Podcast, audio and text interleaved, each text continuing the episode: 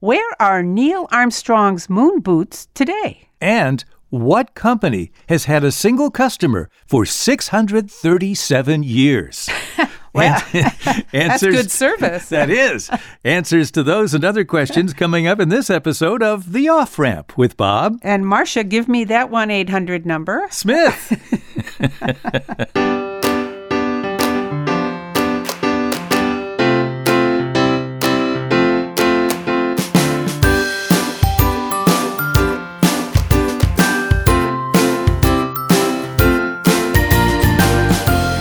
Welcome to the off ramp, a chance to slow down, steer clear of crazy, and take a side road to sanity. Well, two great opening questions today, Marcia. Yours first. Bob, a one small step for man, one giant leap for mankind, right? Right. That's Neil Armstrong putting his big foot right down there on the moon. So, whatever happened to those moon boots? I assumed they were at Cape Kennedy with the, uh, I think that there, or the Smithsonian, where you can see Neil Armstrong's suit that he wore up there. Yeah. But I- they're not there, huh? Well, I didn't say they weren't. Okay, where are they? The moon. What? they're still on the moon?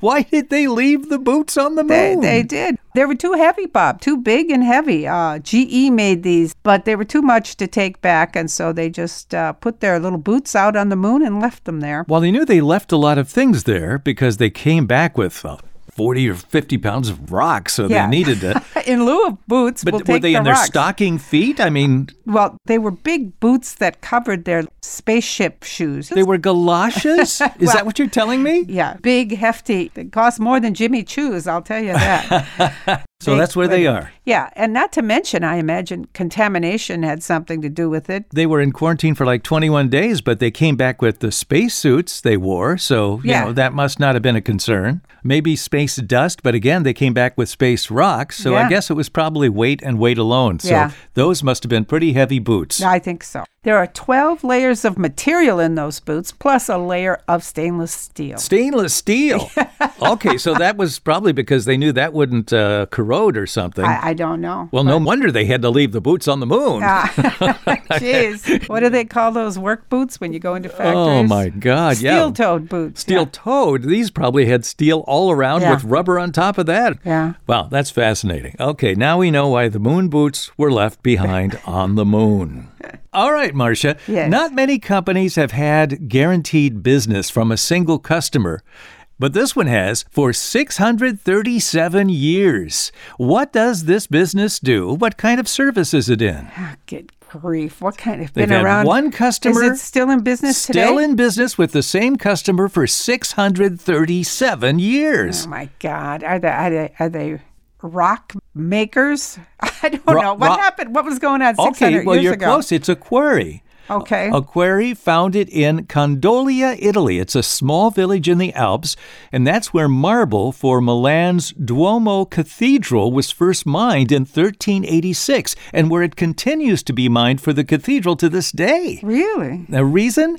A high maintenance construction project. Well, I guess. How much maintenance does a 637 year old cathedral require? A ton. Well, actually, many tons. It's because the stone was chosen for its unique pink hued marble. It's a beautiful stone, but the stone's physical and chemical characteristics, which gave it that beautiful color, came with a fatal flaw. The veins in the marble contain traces of ferrous materials, metal. And when they or the iron pins anchoring the stones of the cathedral together oxidize, they expand and they shatter the marble into tiny pieces. well, switch marbles. Well, unfortunately, the cathedral has 3,400 carved statues and decorative carvings on its exterior, features exposed to the elements. So replacing those keeps the quarry in business year round. Yes. Now, the cathedral's owner, the Catholic Church, they started to realize the problem a year into construction and they formed an association to look after repair and maintenance. Today, the cathedral is 637 years old. Oh, Lord. The Maintenance Association is 636 years old. and the quarry is still serving the same customer, providing continuous employment for the village Oh of Condolia, a population of 200 for seven centuries. So it's like it had a one year warranty, right? Like the Oh. washer and dryer. And then after that, okay, you got here's your maintenance plan. this is really the original art installation, oh Marcia. my God. So how expensive is this? Well, the cathedral is wired today with high tech sensors, and that's just like a constant digital metrics. It's like a continuously running electrocardiogram. Twice a year, it gets a physical checkup from specialized workers. They swing from cranes and inspect for fractures and fissures.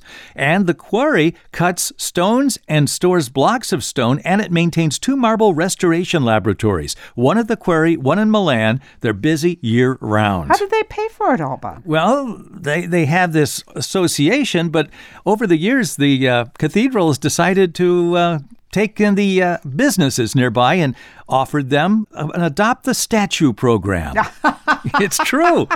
Companies can finance the restoration of one of the cathedral's thousands of statues. In exchange, they get to show off the statue at corporate headquarters Oh, for that's- three years. Oh, for God's sakes. Uh, Should Ramp get one of those? Yeah, but I don't know if we can afford that. Okay. Well, can't modern technology help some of this? Well, they do uh, pre work the stones with modern machines, but they say that uh, special training is still necessary because they're replacing the work of long dead sculptors. The human hand is still essential, That's said good to one know. official. Yeah. Well, some of those human hands have added modern touches over the years to the cathedral. Carved images of Abraham Lincoln and boxer Primo Canara are known to be hiding among statues hundreds of feet above the ground. Oh, That's hilarious. Oh, Isn't it? Oh, Just so you know, it's been officially completed since 1965. sake. It took 579 years to f- complete, but the maintenance goes on. I, I still can't believe they only didn't need the maintenance requirement after you know for one year, the first year, and after that, No. here's your here's your policy for the next 637 years. As the Condolia Quarry still in business, taking care of this cathedral. Ah. That comes from a New York Times article. Milan's Duomo, a high maintenance icon for 637 years. It was published in the New York Times in February 2023. Great story. Okay, Bob, did you know that uh, back in the Victorian days they wore high heels? Well, I knew they wore high heels years ago. I think in in Louis XIV's time they had high heels. yeah, they go way back. But in Victorian times, how tall do you think the heels got? Well, a lot of things got exaggerated in the Victorian They times. did, didn't they? Yeah. Hair- remember the hairdos and all that? Yeah. Piled high to the sky. I would assume that there were some pretty tall uh, stiletto kind of heels back then. So I'll take, I'll say three inch heels. well, Bob, What? You know what a h- high heel like on the Academy Awards, what those women are wearing? They're six inch stilettos. But back in the uh, Victorian days, 20 inches. Oh my God. And six inches is ridiculous. 20 inches? Yeah. uh, You have to get a ladder to get to somebody to kiss them. Exactly. Who you be kissing, Bob? Now, the woman with the 20 inch heels. Holy cow. In the 16th century, way before then, aristocratic women began to wear shoes that were extremely high heeled. The heels on some of these shoes were so high, the women needed servants to help them walk. That's How hilarious. stupid is stupid? Now, that's stupid, all right. Yes. After this, stilt like shoes were invented and became the rave in Venice. So prostitutes wore these shoes, and the height of the heels became so ridiculous that a law was in force limiting the size of heels on women's shoes. In Venice. Yeah. Wow. Women would actually fall to their death on some off Oh of their my shoes. God. Deadly. Deadly. Deadly high heels. They just fall off. And men had heels too, as you know, from Louis the what, fourteenth and Yes, all I that. think, Louis the And, 14th. uh, yeah, he was short and that, so he kind of invented heels for men. The higher the heel, the more noble you were and well heeled you were, right? Mm-hmm, okay, so that's the story of Death, death, by in the high Uh-huh. stiletto, death by high heels. Holy cow. All right, Marcia, you might know that almost every state has a state song. We have state birds, state cars, there's state, all kinds of other state things, state guns. I just learned recently there's now state guns. What state has the most official state songs? Well- you can choose from one of these Tennessee, Kentucky, Michigan, Texas, or California.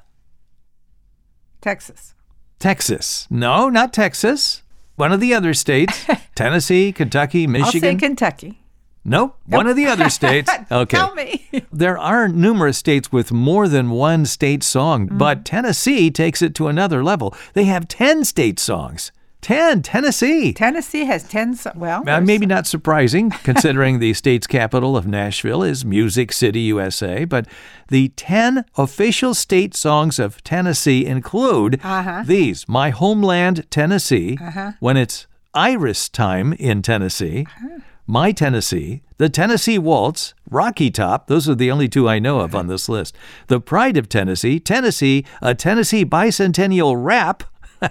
Smoky Mountain Rain and another name, Tennessee, from 2012. We mentioned the bicentennial rap. Tennessee is the only state with a rap song as one of its official state songs. It's the Tennessee Bicentennial Rap 1796 to 1996. well, you know what we have here, Bob? It's a failure to focus for these people. It I is. guess so. Good Lord. All right, last shoe question, okay? All right. Don't ask me how I started going down shoe land, but what happened, Bob, to shoes in 1818? What happened to shoes in 1818? Yes, something happened. That's when they A had the drama- first rubber heel, a, a Interesting. rubber sole. that was the Beatles, honey. Oh, there was a rubber sole. Was the okay? What's the answer? The right shoe was invented. Oh, no kidding. Until that time, there was no distinction between left shoes and right shoes. So there was a, only a right shoe invented. There was a right shoe and then the other shoe. I mean, didn't they, have a no, left shoe too? There were two left shoes, two left feet. uh, Oh, dear. And then someone said, you know, feet kind of curved two The other different direction, ways. no Yeah. kidding. And the first pair of right and left footed shoes were made in Philadelphia. Obviously, shoes weren't made for comfort up to this point. I Holy guess. cow! They were just like nondescript shoes you put your feet Yeah, in before that. yeah, just straight ahead, I guess. Boy, aren't we lucky today, huh? Huh, that's amazing. Okay, another fact about the United States. What city is known as the Venice of the United States? I'll give you clues. Okay. As I always do. Oh, I, is it in Florida? I'm not telling you. I'm telling you these cities, and you tell me which one. Okay. Minneapolis, Minnesota, Boise, Idaho, Fort Lauderdale, Florida, or St. Louis, Missouri. For, What? Fort Lauderdale. Fort Lauderdale. Yes. You can say it better than that. Fort Lauderdale. Fort Lauderdale. yes. That's right. It's the Venice of America because, much like its Italian counterpart, Fort Lauderdale has an extensive canal system. You remember we saw that when we were driving through. Yeah. More than 300 miles of inland waterways Yeah. in the greater metro area. That's amazing. And a popular way for tourists and locals to get around is via water taxi on the city's many canals. And you can even have a full Venetian experience by hopping aboard an authentic Venetian gondola on the new river. Yeah, there's a lot of like we go to Marco Island. They have lots of back waterways there too, right? Right, that's Everybody right. has a boat and pops out. It's a great, uh, unique distinction to have. It is. It's like an alley uh, to houses up here, only they have a canal in the back and a boat. Well, those houses don't look like they're on an alley, though. No. they're pretty nice houses. No, I meant that. All right. What is the only state, Bob, without resident snakes? What do you mean, resident snakes? Meaning that there is no natural snake. Some people bring in snakes, so Uh, okay. they don't reside there. But there's no naturally. resident snakes. Yeah. What state is the only state without snakes of their own? Okay. Um, I'm going to take a uh, guess here, and I'm going to say it's one of two states. It's either Alaska, because it's way up there, maybe too far north for snakes. Uh-huh. I don't know. Or it's Hawaii, because it's an island. Ah, you were right about Alaska. It's Alaska. Yeah, because of the environment. Snakes don't like it. They don't like the cold climate and long stretches of darkness, too inhospitable for them. Hawaii's snakes are all invasive. Texas, on the other hand, is home to 105 different kinds of snakes. Oh, my God, Can you imagine? 105. There are some countries that don't have snakes, like Ireland. Don't you find that odd? Isn't there some uh, popular legend about driving serpents from the island? Well, I think that's the idea was that uh, that uh, St. Patrick drove the snakes yeah, from Ireland. but there were no, It and- was a miracle. Oh, I see. Yeah. Oh, in other snakeless countries, it's only Ireland, New Zealand, Iceland, Greenland, and Antarctica. And they're all islands or a very remote place. their environments just aren't conducive to the slimy, slithering sweethearts. Ooh, the sweethearts. I don't think of them that way. No, I, Snakes. jeez. I was trying to rhyme something with slimy and slithering. okay, Marcia, uh, this is a Broadway question, Oh, okay? okay. What Broadway show has created more jobs and generated more income than any other in Broadway history. Well, I'll have to go with uh, some of the big ones, though. And the longest that ever ran wasn't that big of a production, which was, uh, you know, Fantastics or something like that. it was the. You knew that. I'm yeah, surprised. that's not it though. I know that. That's why I said it was too small. I'll Okay. have to say something like Phantom. Phantom, that's it. Phantom, which is just about ready to conclude its 35 year run. When that started, people were pretty optimistic. They said, you know, this could run five or seven years, you know, but it's been 35 years. Uh-huh. Has it really? It's- Good Lord. created more jobs and more income than any other show in Broadway history, Yeah. according to uh, Michael Borowski, its press representative. Lots of people involved in that show. And a lot of musicians have stayed with it from the beginning. They've been there in the orchestra from the 80s, so they were they were like just out of college and now they're ready to retire. It's amazing. Oh, really? So they spent their whole oh, Whole wouldn't that be- career. oh, have one big good gig. uh, Oh yeah, very that's- unusual for musicians to that's- have that kind of, of stable life, you know. Yeah, because it's a very unstable life. That's like what's his name in Johnny Carson show, the band leader. He and his band spent their whole careers Yeah. with Johnny Carson. Before getting hired by Phantom, many musicians that were in the orchestra there juggled jobs. Peter Wright, the French horn player, made fur coats in the garment district, tended bar, and sold vacuum cleaners Ah, before he joined that orchestra in 1987. He's 63 now. The musicians said they won't miss some aspects of the show, like the pit where they have to be. They sit so close to one another, if one of them opens a candy bar, the rest can smell it. Oh dear God! oh, you'd think they'd have a bigger pit in Well, New York. Apparently, a lot of shows now have the orchestra off in another room, Yeah. all microphoned, Okay. and then the music comes out live, but you never get to see the musicians. But Yeah. at least you could look down into the pit, Yeah. and you could you could tell, you could sense there's an orchestra down Yeah. there when you see a show like well, that. remember the Oscars? That's exactly what we saw. First time I ever saw that. I the thought that was strange too. I orchestra. said, "Why is the orchestra around the corner?" there?" Yeah. it didn't it didn't make sense. Yeah, they took a, a shot and showed that. Uh huh. Okay, Bob. I have a question about Swiss cheese, Marcia. Okay, doke. You know, we call it Swiss cheese, right? What do the Swiss call Swiss that- cheese? American cheese. no, here are the choices. Okay. Mm-hmm. Gouda, Uh huh. Camembert, Emmental, or Roquefort. What's that third one? A mento? Uh-huh. I never heard of that. I'll say that. That's it. That's right. There are several varieties of Swiss cheese, but the primary one with holes is Emmental. That's E M M E N T A L. It's got a couple of pronunciations. Okay. It's- Sounds good It's to me. known as that, though, and it was first mentioned in written records in 1293, but was called by its present name in 1542, and that's made up in the mountains in the summer, and then it's transported in the winter when the cows come down into the valleys. Swiss cheese is called Emmental. In Switzerland. Yes. Okay. All right. Time for a break. We'll be back in just a moment. We'll take a cheese break right now. Not a bad idea. You're listening to The Off Ramp with Bob And Marsha. Smith. Da, da. Okay, we're back. You're listening to The Off Ramp with Bob and Marcia Smith. We do this for the Cedarburg Public Library, Cedarburg, Wisconsin, every week, and then it goes out on their uh, internet radio station and on podcast platforms around the world. Around the world. Marcia, what state is the artichoke capital of the nation? This is one of your California. latest. Yes, you love artichokes, I don't do. you? I do. Okay, California. here are the choices, Marcia. Oh, all right. The choices were Oregon, California, Arkansas, or South Carolina. But more than 99% of commercially grown artichokes come from California. I And di- that's the state vegetable. Is it really? That's the official state vegetable and of they're California. beautiful. Last week we were there in Los Angeles, and I saw artichokes as big as my head.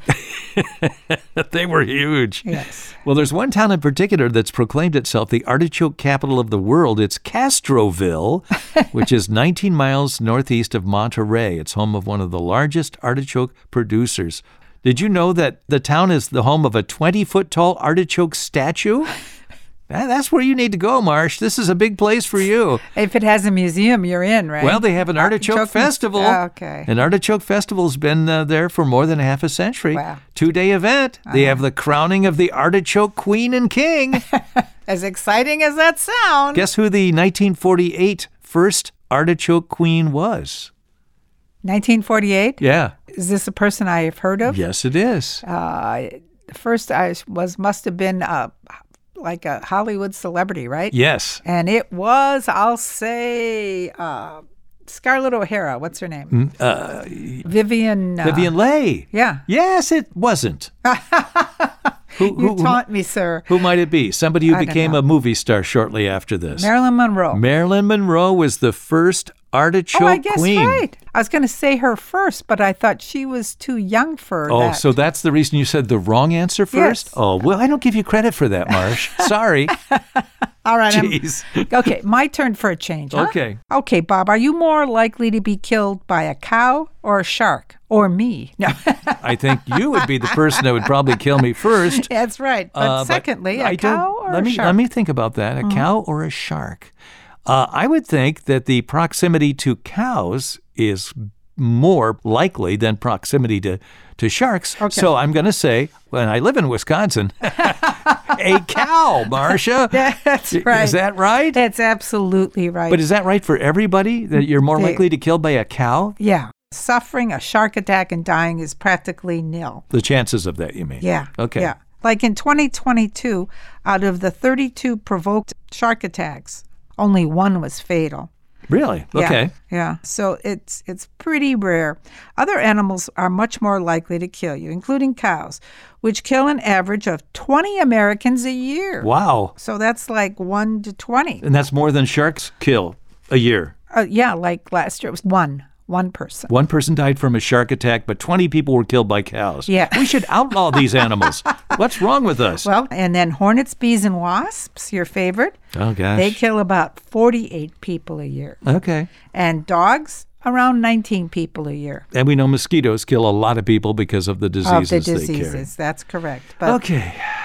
well, it's so much fun to think about these things.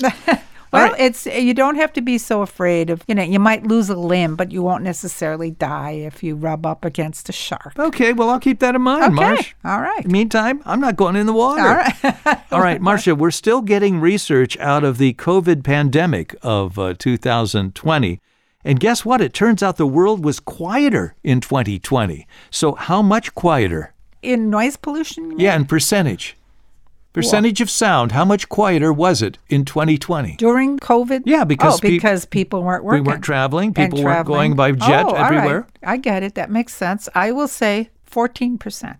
Well, it's a lot more than that. The New Yeah. York Times reports that data in 2020 provided by amateur and professional seismologists showed that COVID's lockdown measures reduced worldwide seismic noise on the planet by up to 50%. The whole world was 50% quieter because people were not going anywhere and they weren't running a lot of equipment. How many percent? 50% That's quieter. hard to believe. Isn't that amazing? And Yeah. Oh, that's that's by using seismology. You know, Okay. the- you've seen the needles going up and down. Yeah. They weren't jumping as much back then. I'll be darned. Yeah. Oh, that's very interesting. Okay, Bob. What came first, the wheel or skis? Well, that's a good one. The wheeler skis. Did they find some fossils up in alpine mountains like Scandinavia Mm, or Switzerland? And they oh. found skis and they go, these skis are 7,000 years old. Maybe. And the wheel is only 5,000 years old. Okay, what is it? Hmm. Okay. Skis are first. Yes. The earliest preserved ski relic fragments we have discovered to date come from a site in Yorkshire dating from approximately 10,000 years ago, and further ski fragments as old as 8,000 years in northern Russia have been found. Wow. To put it in context, the wheel was, you almost nailed it, was invented only about 5,500 years ago. Jeez. So they were skiing. There was a lot of snow back in the day. and uh, and so they had to figure out how to get around faster back then. So yeah. Okay. So skis before the wheel. Who knew? All right. Uh, we talked last week about uh, a country that uh, put dynamite in all of its bridges. Remember that one? Yeah, that was Switzerland. That's right. So, what country has enough bunkers to house its entire population in case of invasion or nuclear war? Well, what country? Yes. Well, Well, there can't be a very big country. it's a country of 9 million people. Oh, that's 9 million bunkers, huh? Well, no, there's obviously you can put a family. That's right. You can do Yeah. community bunkers. Yeah. Yeah. Okay. Okay, I So, what country has enough bunkers to house its entire population and more in case of a nuclear war or an invasion? is it a Slavic country? It's a European country. Uh-huh. I'll say that. All right. Oh, I don't know. It's Switzerland, Marcia. Same country we were talking about. Yeah, yeah. It built enough bunker space to house the country's entire population with a buffer of 10%. No other country's shelter capacity comes close. Wow. And this was uh, as a result of the government. They argued that the safety from nuclear attack was every citizen's right. So a Swiss federal law on civil protection declares every inhabitant must have a protected place that can be reached quickly from his place of residence. So it was government policy to do this. Wow. And then I think I told you when I was over there, uh, even in the Alps, you can see on some of the mountainsides huge doors. They're like metal doors because there are bunkers and all kinds of. Uh, Really? Up yeah, in the Yeah, right on the Alps? highway. You see a Wow. road that looks like it dead ends right there at a mountain because that is where a tunnel is designed to be. It's honeycombed with bunkers. I'll be darned. Yeah, in fact, they even uh, they carved out uh, insides of mountains to create hundreds of bunkers and supply storage spaces. Whether uh, and the exterior slopes were rigged to trigger landslides if anybody tried to attack that. Oh, that's clever. Do Yeah. they you think they have a red light district down in one of the bunkers No, too? I don't think Is- so. Yeah. Isn't that where they have a red light? No, no, you're thinking of uh, you're thinking of uh, Amsterdam. Oh, that's it. Because I knew you went to one of those countries and went there, didn't you? I did not go to the red light district. No, Marcia, Okay. don't All right. start some kind of stories about oh, me. they're talking now, Bob. Oh okay. dear God, All not right. again! Reputation is in tatters. Okay, I'm going to wrap it up with a couple of quotes. First, Will Rogers The road to success is dotted with many tempting parking spaces. What That's funny. is it? I love it. Why is it funny? It's a road with lots of parking, meaning you can, the road to success, people park and never get moving again. Oh, okay. I didn't I get think- that out. I thought that was brilliant. That's Okay. Oh. Will Rogers. okay. I like it, Bob. Okay. So we'll keep it. And last, Sam Levinson. You must learn from the mistakes of others. You can't possibly live long enough to make them all yourself, Well, that's true. as it is. That's true. There's no way you can live long enough to make enough mistakes to make yourself wise.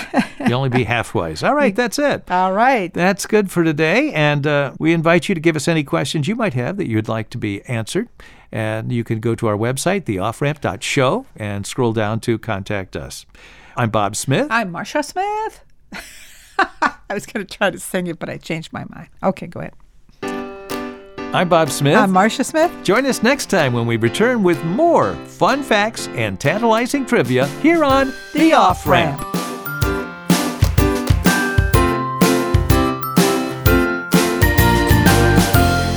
The Off Ramp is produced in association with CPL Radio Online and the Cedarbrook Public Library, Cedarbrook, Wisconsin.